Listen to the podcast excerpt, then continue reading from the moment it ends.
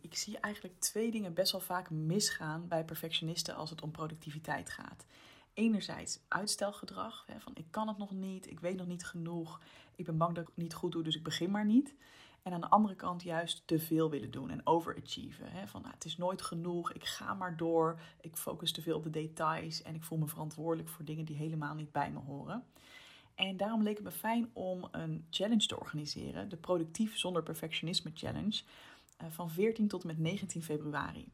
En hoe werkt het nou? nou je kunt je gratis aanmelden via evelienbel.nl slash productief. En dan krijg je vijf dagen lang een mail met een uitdaging om jou anders naar productiviteit te laten kijken. En we sluiten de challenge af op de zesde dag met een diepgaande masterclass, waardoor je productief wordt, maar dan op een ontspannen manier. Dus nou, heb je zin om mee te doen? Ik zei al, het is gratis. Meld je dan gezellig aan via evelienbel.nl angstzweet zou me zijn uitgebroken. Ik zou me kapot hebben geschaamd dat ik zo dom was geweest. De zelfkritiek zou door mijn hoofd heen razen van hoe kun je dat nou niet hebben gezien? Jeetje, dat is echt weer typisch iets voor jou, Evelien. Welkom bij de Perfectionisme Podcast. Mijn naam is Evelien Bijl en als ex-perfectionist help ik je graag op weg naar een relaxter en gelukkiger leven door minder streng voor jezelf te zijn. Mijn motto voor jou als je vaak gestrest of onzeker bent: hey, je bent niet gek en je bent niet alleen. Veel luisterplezier.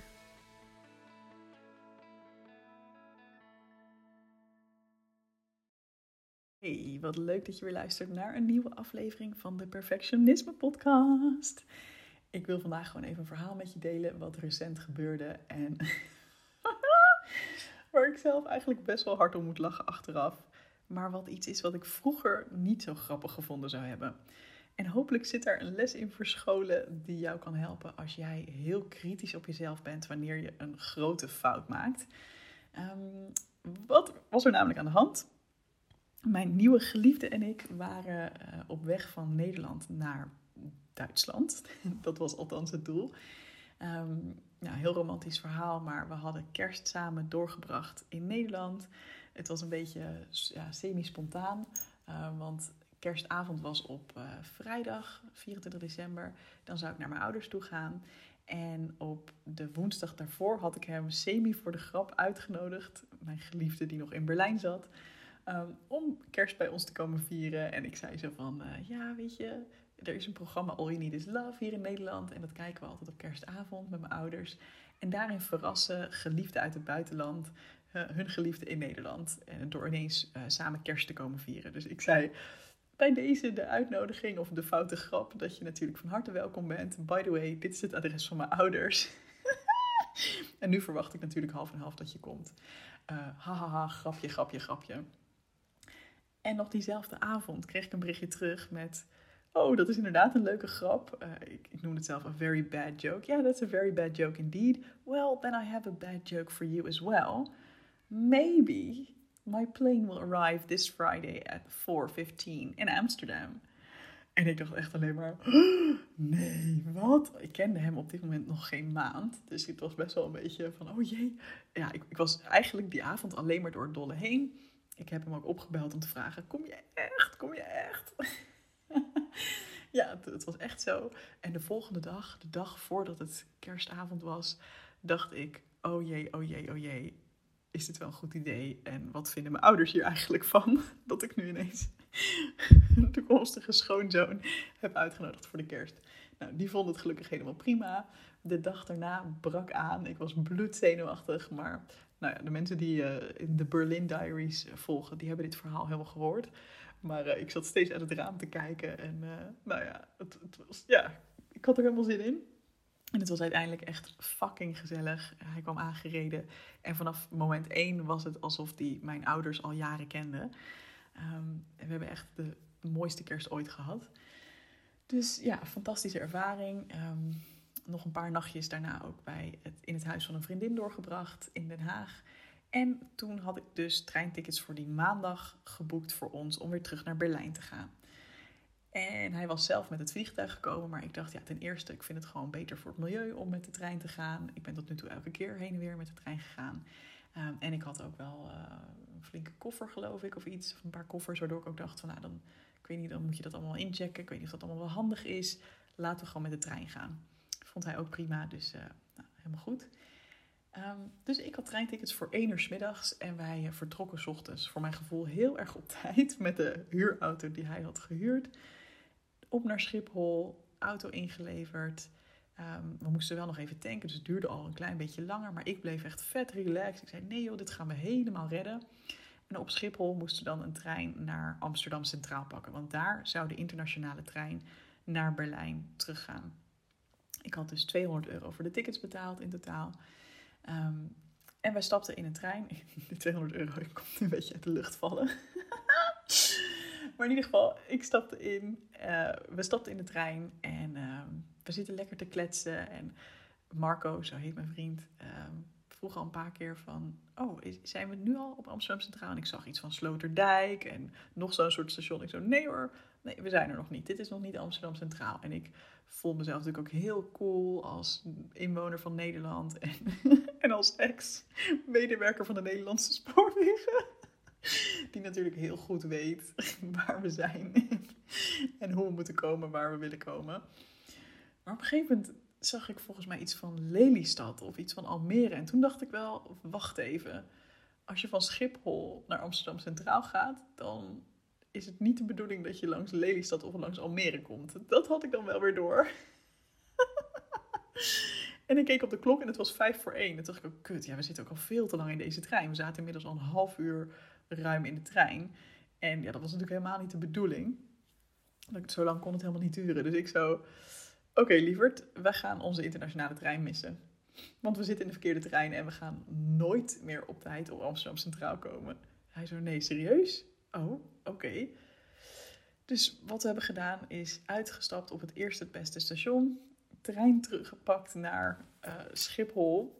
Uh, en ondertussen gedacht, oké, misschien kan ik nog een andere trein boeken, een latere trein.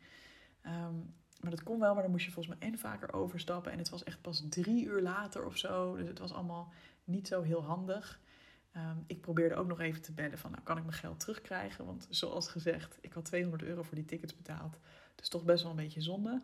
Uh, nee, dat kon helaas niet, want ik had geen tickets met een uh, omruilgarantie geboekt. Dus het was gewoon dikke vette pech.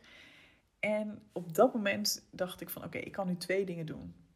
Ofwel, ik ga nu volledig in de modus van oh, wat baal ik hiervan? Wat zonde van die 200 euro. Wat ben ik toch ook een loser dat ik niet goed heb opgelet.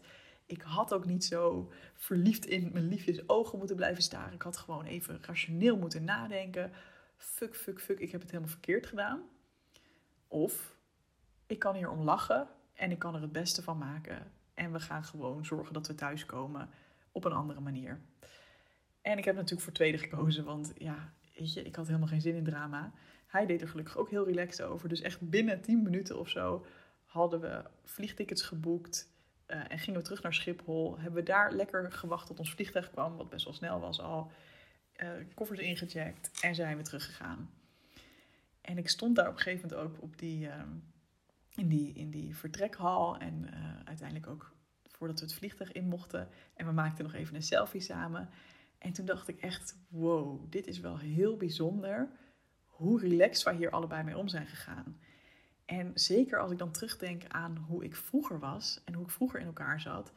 Nou, echt, het angstzweet zou me zijn uitgebroken. Ik zou me kapot hebben geschaamd dat ik zo dom was geweest. De zelfkritiek zou door mijn hoofd heen razen van hoe kun je dat nou niet hebben gezien? Jeetje, dat is echt weer typisch iets voor jou, Evelien. En ondertussen zou dat me geen stap dichter bij mijn doel brengen van op mijn bestemming aankomen. Het enige wat dat zou doen was dat ik chagrijnig zou zijn geworden. Hè, omdat ik dan zo boos op mezelf was geweest. Dat ik dan waarschijnlijk ook minder leuk tegen mijn liefje had gedaan. Waarschijnlijk was de hele weg terug gewoon één grote chagrijnige bende geweest. En ja, daar had ik dus uiteindelijk niks mee opgeschoten. Maar ik vond het zo lekker om te merken van, oh ja, dit was niet de meest slimme actie. en dit ga ik ook zeker proberen te voorkomen. En het is ook best wel zonde van het geld. Maar oh mijn god, dit is ook wel weer heel hilarisch. En ik kon nog steeds. Dit is echt typisch iets voor mij. maar nu denk ik dat vanuit een. Ja, inderdaad, ik ben soms een beetje chaotisch. En tegelijkertijd ben ik ook heel flexibel. En kan ik het ook gewoon oplossen als er iets misgaat. En die 200 euro is zonde, die krijg ik nooit meer terug. Maar tenminste heb ik niet mijn dag door, door laten vergallen. En in plaats daarvan heb ik het eigenlijk gezien als één groot avontuur. Waarin ik het heel leuk vond van oeh, nu gaan we voor het eerst samen vliegen. Dat is ook heel bijzonder.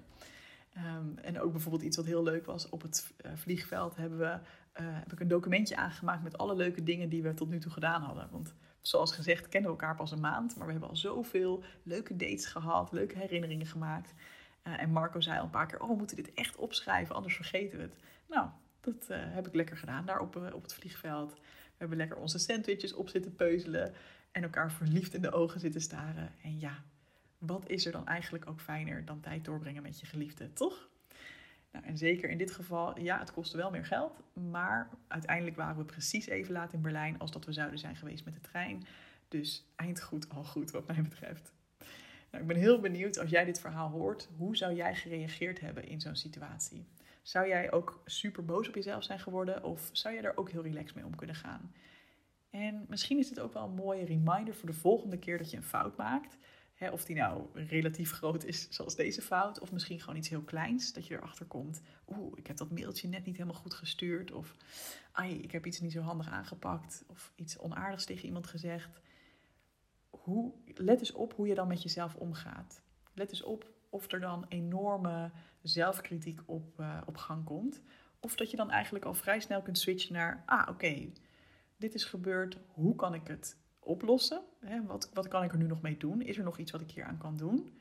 En wat kan ik hiervan leren voor de volgende keer?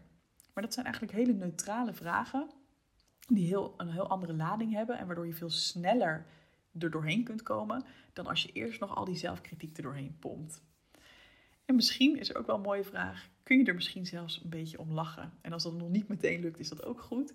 Maar wie weet kun je je wel voorstellen dat je een dag later, of een week later, of een maand later er nog eens op aan terugdenkt en er met een smakelijk gevoel voor humor om kan lachen van oh ja, jeetje, dat heb ik ook niet handig aangepakt. En ja, het is toch heerlijk om zo in het leven te staan. Ik ben heel benieuwd of jij eh, ook zo'n ervaring ooit wel eens hebt gehad en hoe jij daar graag mee om wil gaan voortaan. Dus leuk als je me dat laat weten. En dan hoor je mij in de volgende podcast. Doei doei! Hey, Evelien nog even hier om je te helpen herinneren aan de Productief Zonder Perfectionisme Challenge. Mocht je nog niet aangemeld hebben, maar je vindt het wel interessant, dan is dit je friendly reminder. En denk eens heel even na of er nog iemand in je opkomt die dit ook een interessant thema zou kunnen vinden. Diegene is natuurlijk ook van harte welkom om mee te doen. De link is evelienbijl.nl slash productief en het is helemaal gratis. Ik zie je heel graag vanaf 14 februari.